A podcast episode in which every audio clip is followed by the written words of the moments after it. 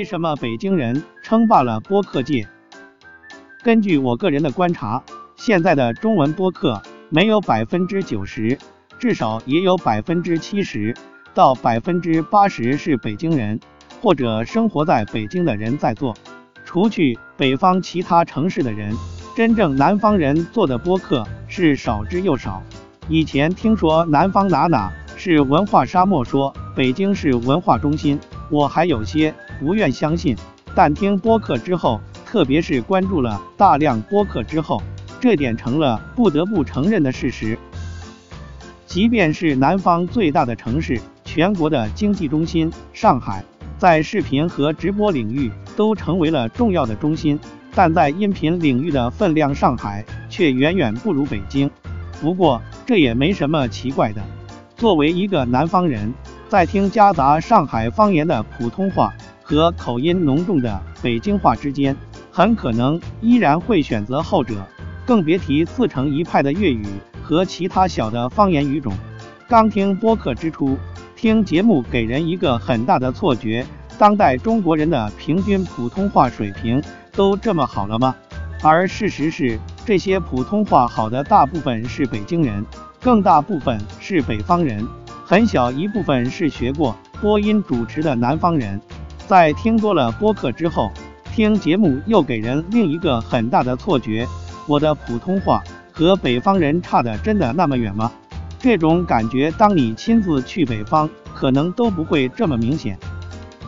除了普通话水平，聊天水平也很关键。据说北京人的聊天水平是从小便开始练习，一开口就能滔滔不绝，不但在时间上可以轻松做到聊一两个小时不停歇。而且在内容上不会落得无聊乏味。我知道的有些播客在介绍最初做节目的动机时，不少都是有“这不就是聊天吗？我们也可以”的想法。虽然不否认要做好播客节目需要内容上的编排和剪辑，但对北京人来说，先天的优势依然是巨大的。听播客里北京人聊天中的插科打诨。也是让我对郭德纲的相声有了更多的理解。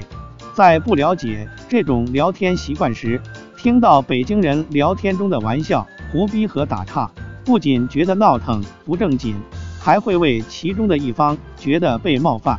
但事实上，当事人都不当回事，听众能放开接受后再听，幽默和乐趣的成分便会更多。论聊天能力和幽默感，东北人。似乎并不比北京人低，但做播客的没有那么多。或许是东北人放得更开，已经不局限于声音，所以更适合需要画面的直播和短视频。而北京人还是更讲究文化，试图通过说话、聊天去传递信息给陌生人。除了土著，北京还吸引了一帮有志青年，他们的学识谈吐大多高于家乡的同龄人。到了北京之后，可能又是从事文化相关行业，即使原本普通话一般，在北京待上几年也会变得不差。这些人如果做播客，聊的也都是发生在北京的事，在我听来和北京人差别不大。虽然北京人做播客有巨大优势，但是做的人多了，难免会有同质化的感觉。作为听众听得多了。也容易会对主播失去区分能力。诞生于二零一三年的电影不无聊，据说是最早的影视类中文播客，在二零一七年停播，在最近重新复播。因为我只订阅定期更新的播客，所以我是最近才开始订阅收听。电影不无聊的几位主播声音让我听着很熟悉，但实际上对他们的人我是不熟悉的。这导致了我在收听时少了很多听一档新节目时的新鲜感和陌生感。正因为北京人统治了播客界，我对南方人做的播客格外留意。除了几个上海人做的播客和虽然生活在南方城市，但主播可能是北方人的播客，剩下的南方非一线城市本土播客，我常听的只有两个，一个是福州。单口喜剧俱乐部的喜剧演员做的《胡说八道》，另一个是常州的本土播客引力社。与引力社的一段小插曲。我最早听的引力社的作品不是播客节目，而是他们做的有声书《猎魔人》。他们的音频版《猎魔人》，确切的说，不是有声小说，也不是说书、讲述或评书。具体的形式是一个人把小说的内容理解之后，再有编排的说给另一个人听，期间会有问答对话。这种讲述形式在全平台都是罕见的。但是比节目形式更让人有印象的是他们的声音，一种非常低沉厚重，但语速不慢也不严肃的南方口音。我最后并没听下去这个有声书节目，再关注他们就是在我开始订阅各种播客之后了。引力社电台的简介是一个不单单聊电影的电台，从电影出发谈论人生百态。现在看来这段插曲。正是对这句话的理解不同所造成的。和有声书节目不同，引力社的播客节目一般有三个人，都是男性，声音都是极粗极低沉。这种情况下，如果语速聊快了，或者随便岔开话题，或者有意开玩笑，就会不太容易听清谈话内容。而他们三位在节目中又特喜欢这么做，虽然节目听得不多。但我仍旧订阅着，原因是他们可能是南方播客里的独苗。事件的导火索是大概半年前的某个晚上，我准备听着一期引力社电台关于金融理财的节目入睡。那一期节目中，除了三位常驻主播，还请了一位金融工作者。令人沮丧的事情是，正如上面说到的，这几位的声音不太容易听清。为了听清他们聊天的内容，就越要聚精会神，越聚精会神就越难以入睡。他们聊天的内容从金融理财跑到赌博，再跑到赌场，这让预期是听知识性节目的我听得很是失望。而他们在节目中还各种插话和玩闹，气得我睡意全无。想起来打差评，听播客节目听生气，并不是一件明智的事情。正常的操作应该是关了不听，或者换到其他节目。只是那天我忍着听到了节目结束，最后实在忍不住起来评论了一句：跑题严重。标题说的是理财，内容却去聊赌博。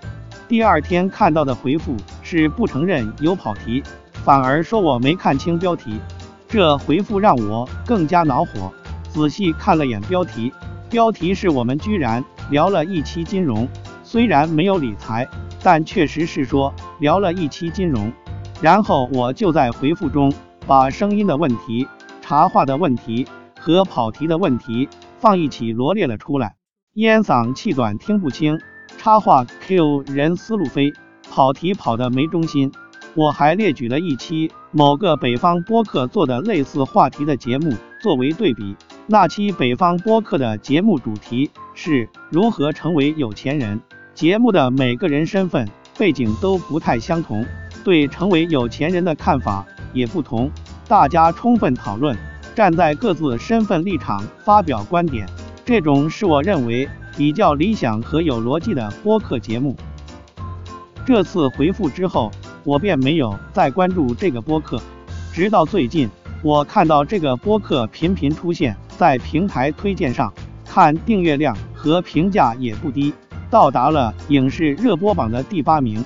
闲来无事的时候，我重新尝试听了几期引力社电台最近的节目，虽然声音仍是那个样子，但是茶话、跑题和玩闹的成分没有那么多。每期节目之前还会阅读上一期的评论，这是之前节目没有的。要说喜欢，我对这个播客仍说不上喜欢。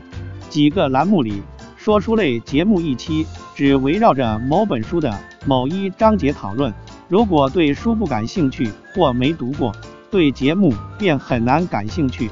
日常生活类节目依然聊得很飞，一个话题突然没征兆的。跳跃到另一个话题，很难有个主线。只有电影类节目围绕一部电影，先讲故事，再发散联系生活，由窄到宽，相对好接受。后来我又听了引力社电台一期读听众调查的节目，内容包括听了多久、如何评价最喜欢的栏目和主播等。节目里读到的评价都很正面、很真诚，并且喜欢每个栏目、每个主播的听众都有不少。虽然这些评论都来自微信群里粉丝，但是有这么多人真心喜欢，给予高评价，还是突破了我的原有观念。不论怎么样的节目，都会有自己特定的受众粉丝。我不喜欢，不代表别人都不喜欢。我在这期节目下重新写了我的评价，这次得到了感谢您的评价的回复，这算是我与他们完成了和解吧。再后来。我看到我最开始评价的那期节目的标题上，还有一个被我漏看掉的部分，妈格是做成，大概他们原本想要聊的就是赌博和赌场吧，只是去过赌场的那个嘉宾刚好是个做金融工作的。另一个让我刮目相看的地方是引力社电台，名义上一周三更，实际上能做到一周更新四个节目或五个节目。这个产量在播客里真的很难想象。引力社电台的茶话玩闹 Q 人，现在想来是电视上综艺节目中里常见的情况，只不过在音频节目中还很少有人这么做，所以可能会让人听得很不习惯。如果喜欢这种综艺感，可以尝试一下这个播客，说不定你会喜欢。